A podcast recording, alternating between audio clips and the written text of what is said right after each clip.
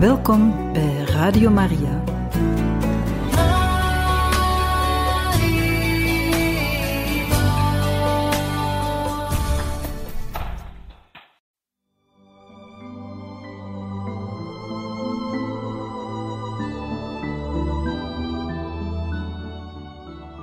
U luistert naar het vervolg van A Christmas Carol, geschreven door Charles Dickens en u verteld door Luc Klaes.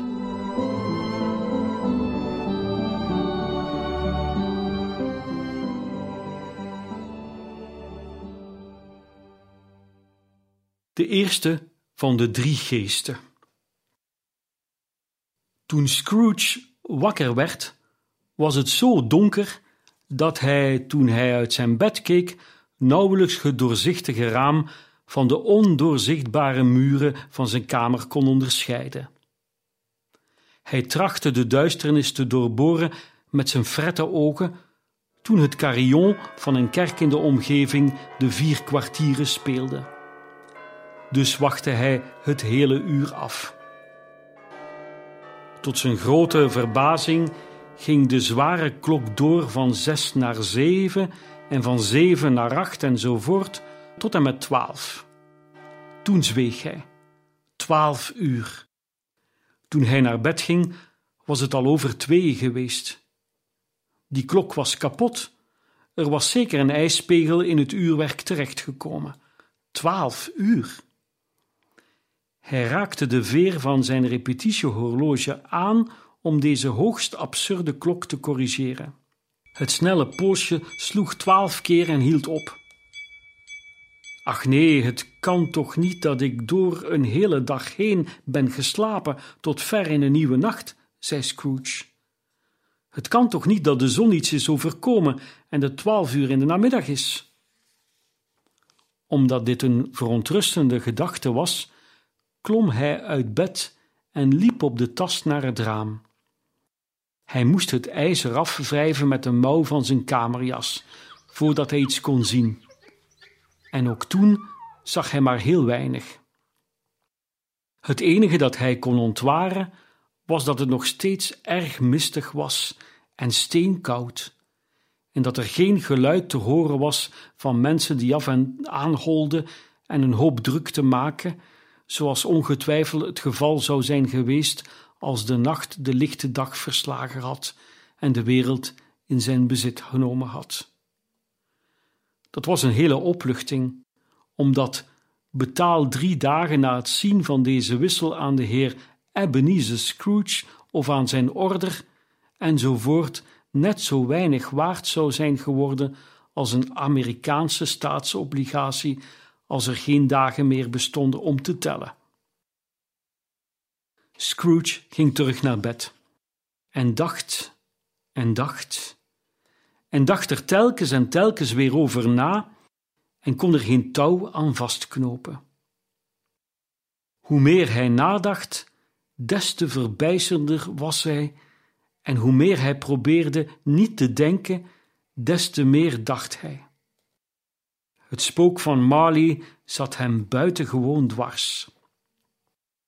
Telkens hij na rijp beraad tot conclusie was gekomen dat het allemaal een droom was geweest, vloog zijn geest terug naar zijn uitgangspunt, als een sterke veer die losschiet, en legde hem hetzelfde vraagstuk voor om van voren af aan door te werken. Was het een droom of niet? Scrooge bleef zo liggen tot het carillon nogmaals drie kwartieren had gespeeld. Toen hij zich ineens herinnerde dat het spook hem had gewaarschuwd dat hij bezoek zou krijgen wanneer de klok één uur sloeg. Hij besloot wakker te blijven totdat het uur geslagen had. En aangezien hij net zo min kon slapen als naar de hemel gaan, was dit misschien de verstandigste beslissing die hij kon nemen. Het kwartier duurde zo lang dat hij er meer dan eens van overtuigd was dat hij ongemerkt was ingedommeld en de klok niet had gehoord. Ten slotte overviel deze zijn luisterende oor. Bim, bam. Kwart over, telde Scrooge. Bim, bam. Half, zei Scrooge. Bim, bam. Kwart voor, zei Scrooge. Bim, bam. Het hele uur, zei Scrooge triomfantelijk, en anders niet. Hij zei dit voordat de klok het hele uur sloeg, wat deze nu deed met een diep, dof, hol, droeffeestig één. Op hetzelfde moment werd het licht in de kamer en werden de gordijnen van zijn bed opengetrokken. De gordijnen van zijn bed werden opengetrokken door een hand, zeg ik u. Niet de gordijnen aan zijn voeteneind, niet de gordijnen achter zijn rug, maar die waar hij met zijn gezicht naartoe lag. De gordijnen van zijn bed werden opengetrokken en Scrooge, die van schrik half overeind schoot, ontdekte dat de bovenaardse bezoeker, die ze had opengetrokken, vlak bij hem stond. Net zo dicht als ik op dit moment bij u sta, en ik sta in de geesten naast u. Het was een vreemde gedaante. Als een kind, maar meer nog dan op een kind leek hij op een oude man, gezien door een magisch instrument, waardoor het leek alsof hij heel ver weg was, verkleind tot de afmetingen van een kind. Zijn haar dat in zijn nek en op zijn rug ging was wit, alsof hij oud was. En toch had hij geen rimpeltje in zijn gezicht, en zijn huid was zo zacht en donzig als maar kan. De armen waren heel lang en gespierd en de handen eveneens, alsof hij er buitengewone kracht in had. Zijn benen en zijn voeten heel sierlijk gevormd waren net als die bovenste ledematen bloot. Hij droeg een tuniek van het zuiverste wit, en om zijn middel was een schitterende gordel gebonden die prachtig glansde. Hij hield een verse hulstak in zijn hand, en zijn kleed was, in zonderlinge tegenstrijd met dit winterse symbool, versierd met zomerbloemen.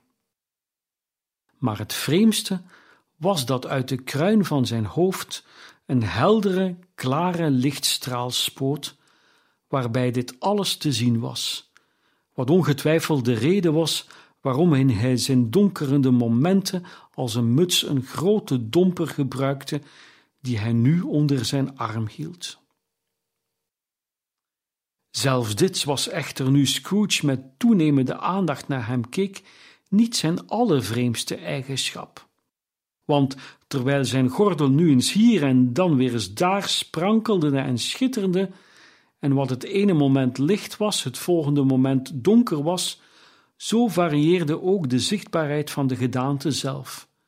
En deze was nu eens één ding met één arm, dan met één been, dan weer met twintig benen, dan weer een paar benen zonder hoofd, dan weer een hoofd zonder lichaam, en van die vervagende delen was geen omtrek zichtbaar in de dichte duisternis waarin ze wegsmolten. En terwijl dit wonder zich voltrok, werd hij weer zichzelf, duidelijk en helder als altijd. Bent u de geest wiens komst mij is voorspeld? vroeg Scrooge. Inderdaad. De stem was zacht en vriendelijk. Buitengewoon zacht, alsof hij niet zo dicht bij hem was, maar juist ver weg. Wie en wat bent u? wilde Scrooge weten. Ik ben de geest van de voorbije kerstfeesten. Van lang geleden? informeerde Scrooge, denkend aan zijn dwergachtige statuur. Nee, uit uw verleden.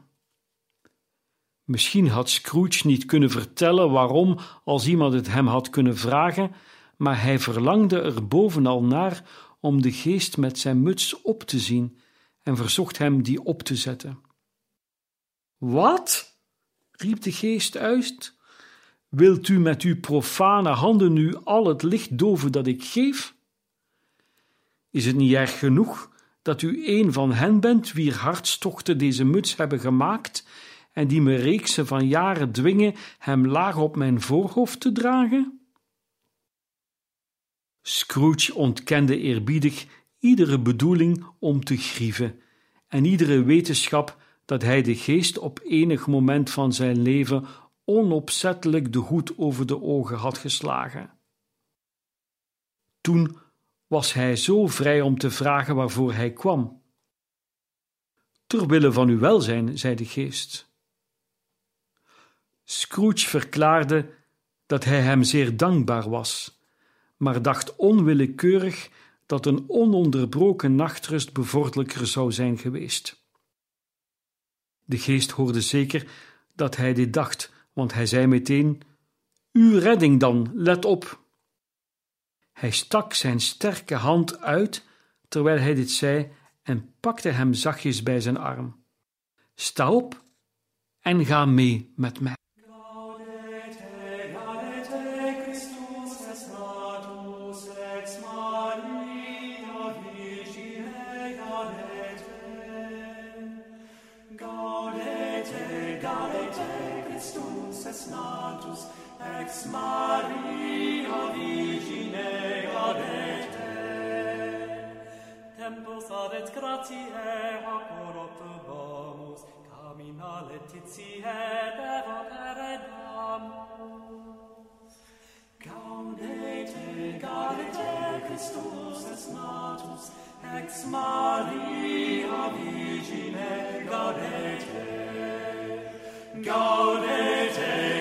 te Christus es natus, ex Maria Virgine gaudete Deus homo factus est natura mirante, mundus renovatus est a Christo regnante. Gaudete, gaudete, Christus es natus, ex Maria Virgine Gaudete, gaudete, Christus es natus, ex Maria Virgine gaudete. Ezechelis porta clause per transitur, unde lux est torta solus invenitur. Gaudete, gaudete, Christus es natus, ex Maria Virgine gaudete. Gaudete, gaudete, Christus es natus, ex Maria Virgine gaudete. Ergo nostra concio salutiam in lustro, benedicat Domino salus regi nostro. Gaudete, gaudete, Christus es natus,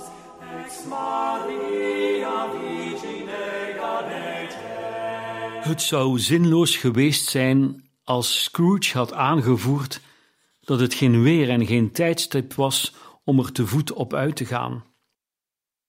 Dat zijn bed warm was en dat de thermometer ver onder het vriespunt stond.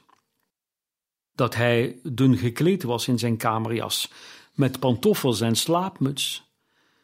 En dat hij momenteel verkouden was. De greep, hoewel zacht als een vrouwenhand, was onweerstaanbaar. Hij kwam overeind, maar toen hij zag dat de geest naar het raam liep, pakte hij smekend diens gewaad beet. Ik ben een sterfelijk mens, protesteerde Scrooge, en ik zou kunnen vallen. Laat me u hier aanraken met mijn hand, zei de geest, en legde die op zijn hart. En u zult in meer dan dit opzicht worden opgebeurd. Terwijl hij die woorden sprak, zweefden ze door de muur heen, en ze stonden op een landweg met velden aan weerszijden. De stad was helemaal verdwenen. Er was geen spoor meer van te bekennen. De duisternis en de mist waren tegelijkertijd verdwenen, en het was een heldere, koude winterdag met sneeuw op de grond. Goeie genade, zei Scrooge, terwijl hij zijn handen ineensloeg en om zich heen keek. Hier ben ik opgegroeid, hier ben ik kind geweest. De geest, keek hem welwillend aan. De oude man kon zijn zachte aanraking nog steeds voelen, hoewel die licht en kortstondig was geweest.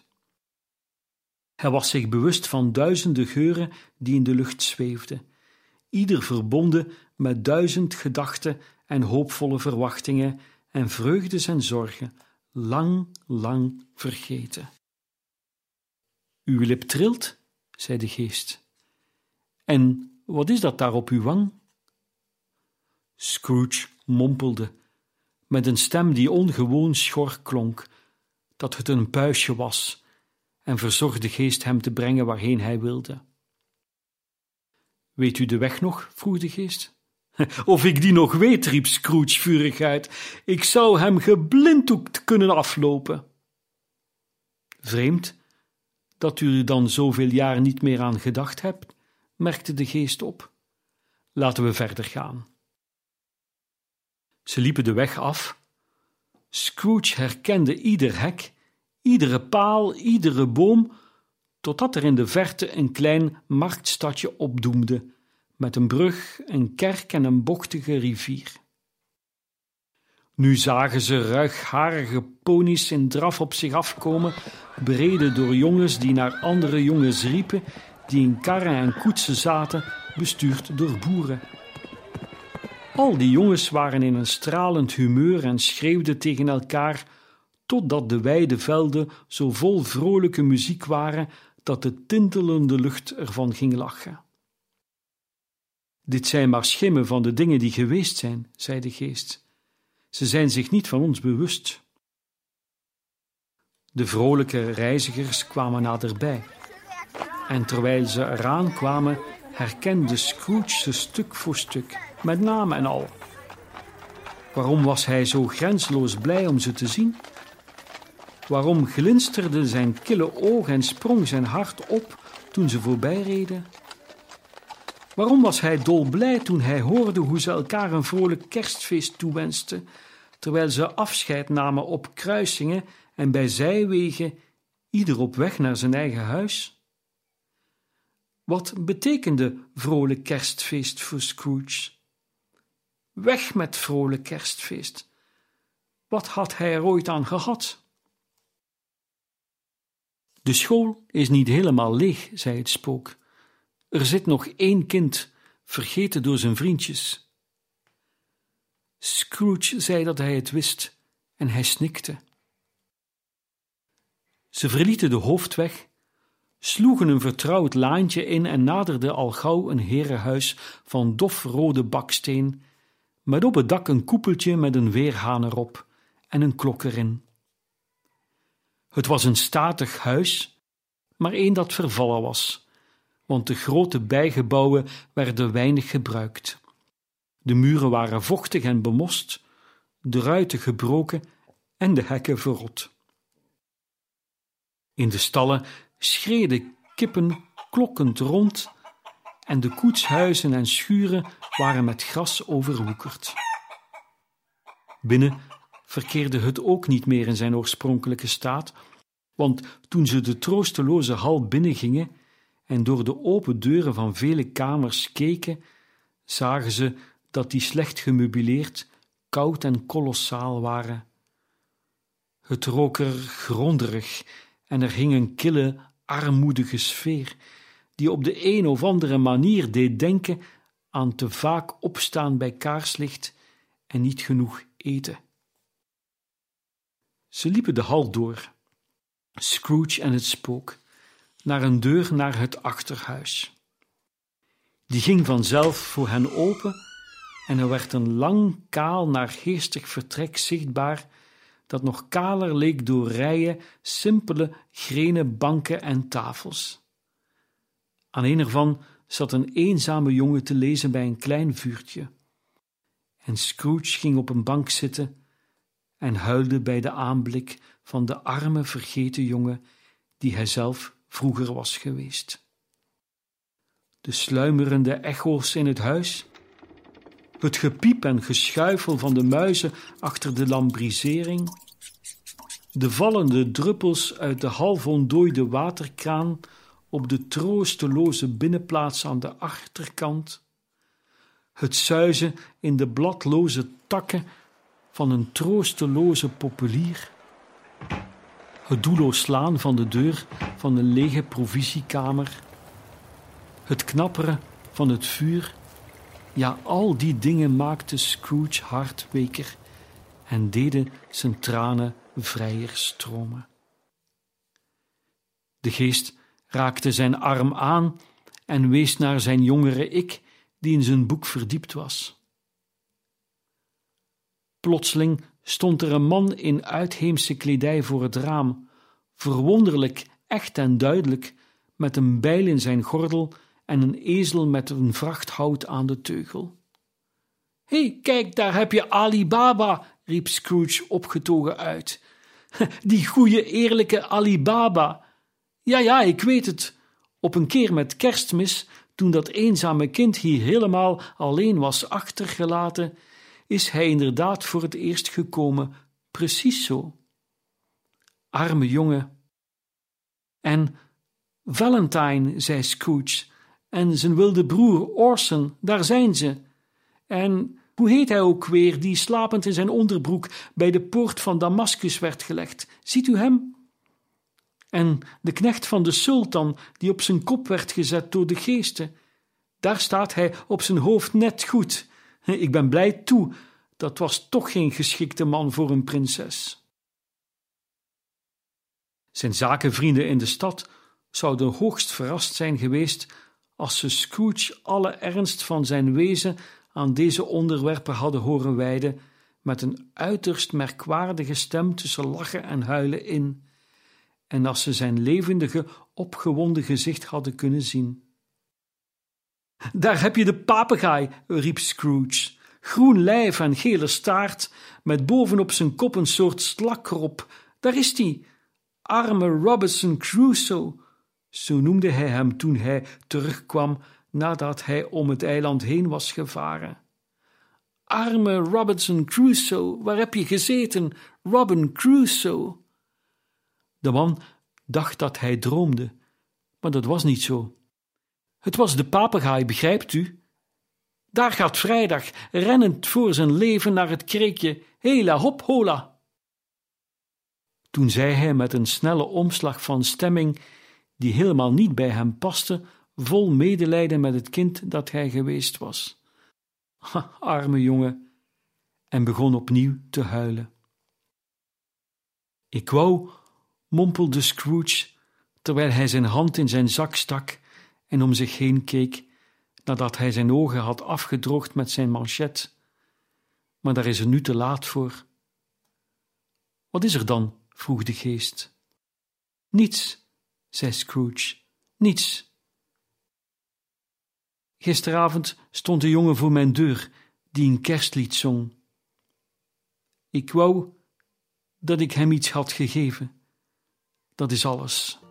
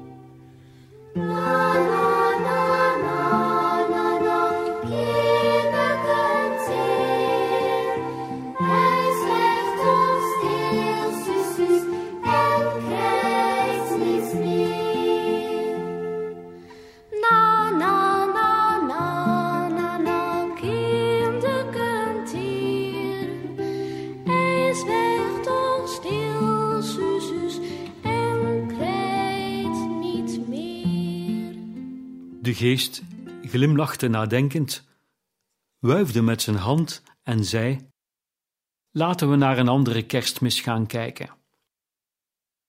Terwijl hij dit zei, werd Scrooge's vroegere ik groter en de kamer werd een beetje donkerder en vuiler. De panelen krompen en er kwamen barsten in de ruiten en er vielen stukken kalk uit het plafond, zodat de naakte balken zichtbaar werden. Maar hoe dat allemaal in zijn werk ging, wist Scrooge net zo min als u. Hij wist alleen dat het precies klopte, dat het allemaal zo gebeurd was en dat hij daar nogmaals in zijn eentje zat, terwijl andere jongens naar huis waren om gezellig kerstmis te vieren. Ditmaal las hij niet, maar liep hij wanhopig op en neer. Scrooge keek naar de geest en wierp treurig, hoofdschuddend een ongeruste blik op de deur. Die ging open en een klein meisje, veel jonger dan de jongen, stoof naar binnen en noemde hem, terwijl ze haar armen om zijn hals sloeg en hem telkens weer kuste, haar lieve, lieve broer. Ik ben gekomen om je thuis te brengen, lieve broer, zei het kind, terwijl ze in haar handjes klapte en uitgelaten lachte. Je mag naar huis, naar huis, naar huis. Naar huis, kleine fan? vroeg de jongen.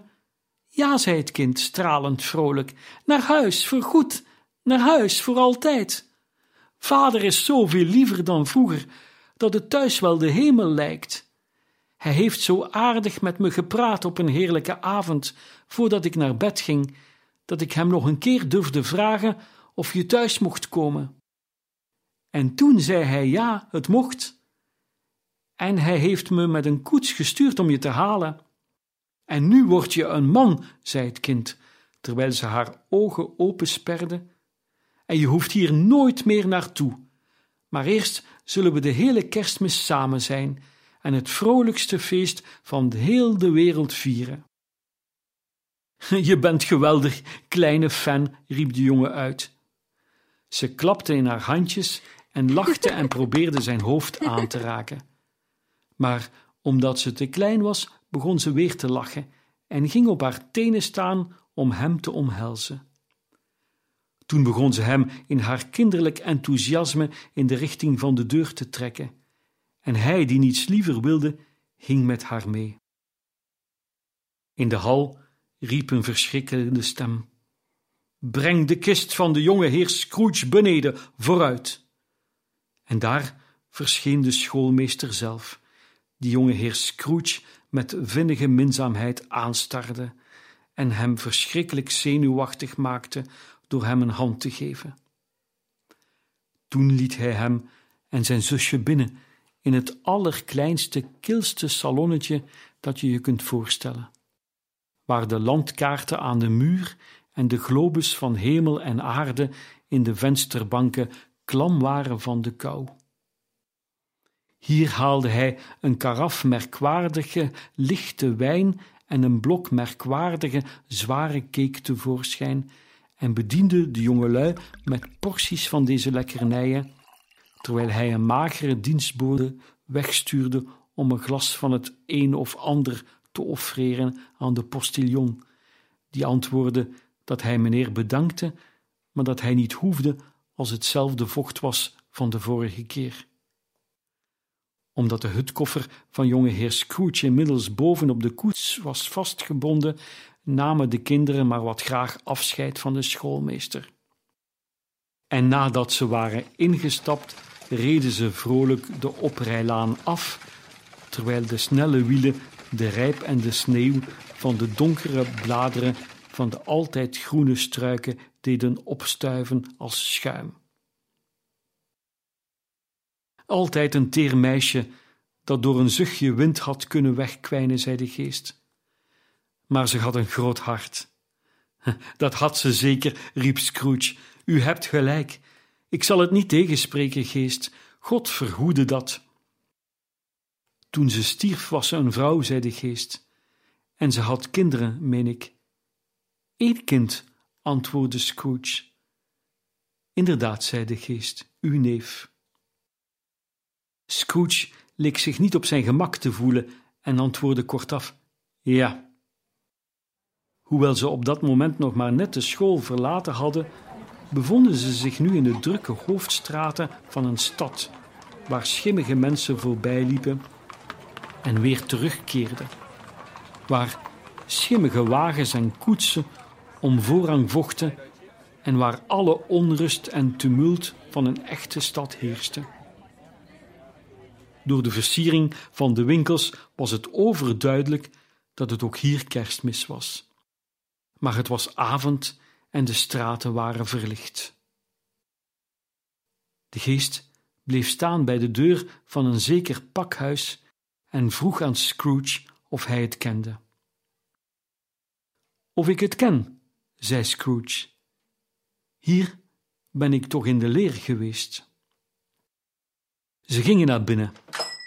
Bij het zien van een oude heer met een wollen mutsje, die achter een lessenaar zat, die zo hoog was dat hij zijn hoofd aan de zoldering zou hebben gestoten als hij vijf centimeter langer was geweest, riep Scrooge in grote opwinding uit: Hé, hey, dat is de oude Fezziwig!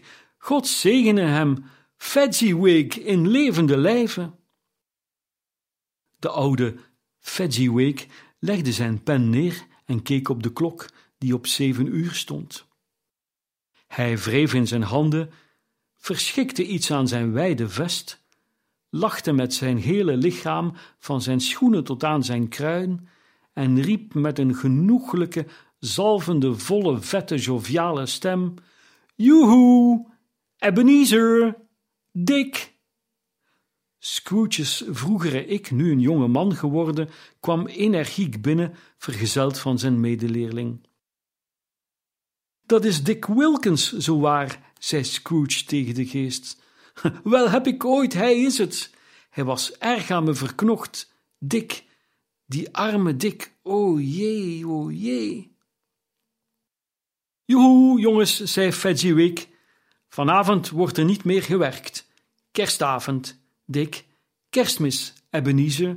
Gaan jullie als de bliksem de luiken dicht doen, riep de oude Fezziwig, terwijl hij kort in zijn handen klapte. U zou het niet geloven hoe hard die twee jongens erop afgingen. Ze stormden de straat in, met de luiken 1, 2, 3 gingen ze op hun plaats, 4, 5, 6, vergrendelden ze en pinden ze vast, 7, 8, 9 en stonden weer binnen voordat je twaalf kon zeggen, hijgend als renpaarden. Hela, riep de oude Fezziwig, terwijl hij verwonderlijk lenig van de hoge lessenaar sprong. Opruimen, jongens, zodat we hier de ruimte hebben. Hela dik, opschieten, Ebenezer, opruimen. Er was niets dat ze niet zouden hebben opgeruimd of niet hadden kunnen opruimen onder het toeziende oog van de oude Fezziwig. Het was in een minuut gebeurd. Alles wat verplaatsbaar was, werd weggeborgen, alsof het voorgoed uit het openbare leven werd verbannen. De vloer werd geveegd en gedwijld, de lampen werden gesnoten, er werden kolen op het vuur gegooid en het pakhuis veranderde in een balzaal, zo knus en zo warm en zo droog en zo licht als je op een winteravond zou kunnen wensen.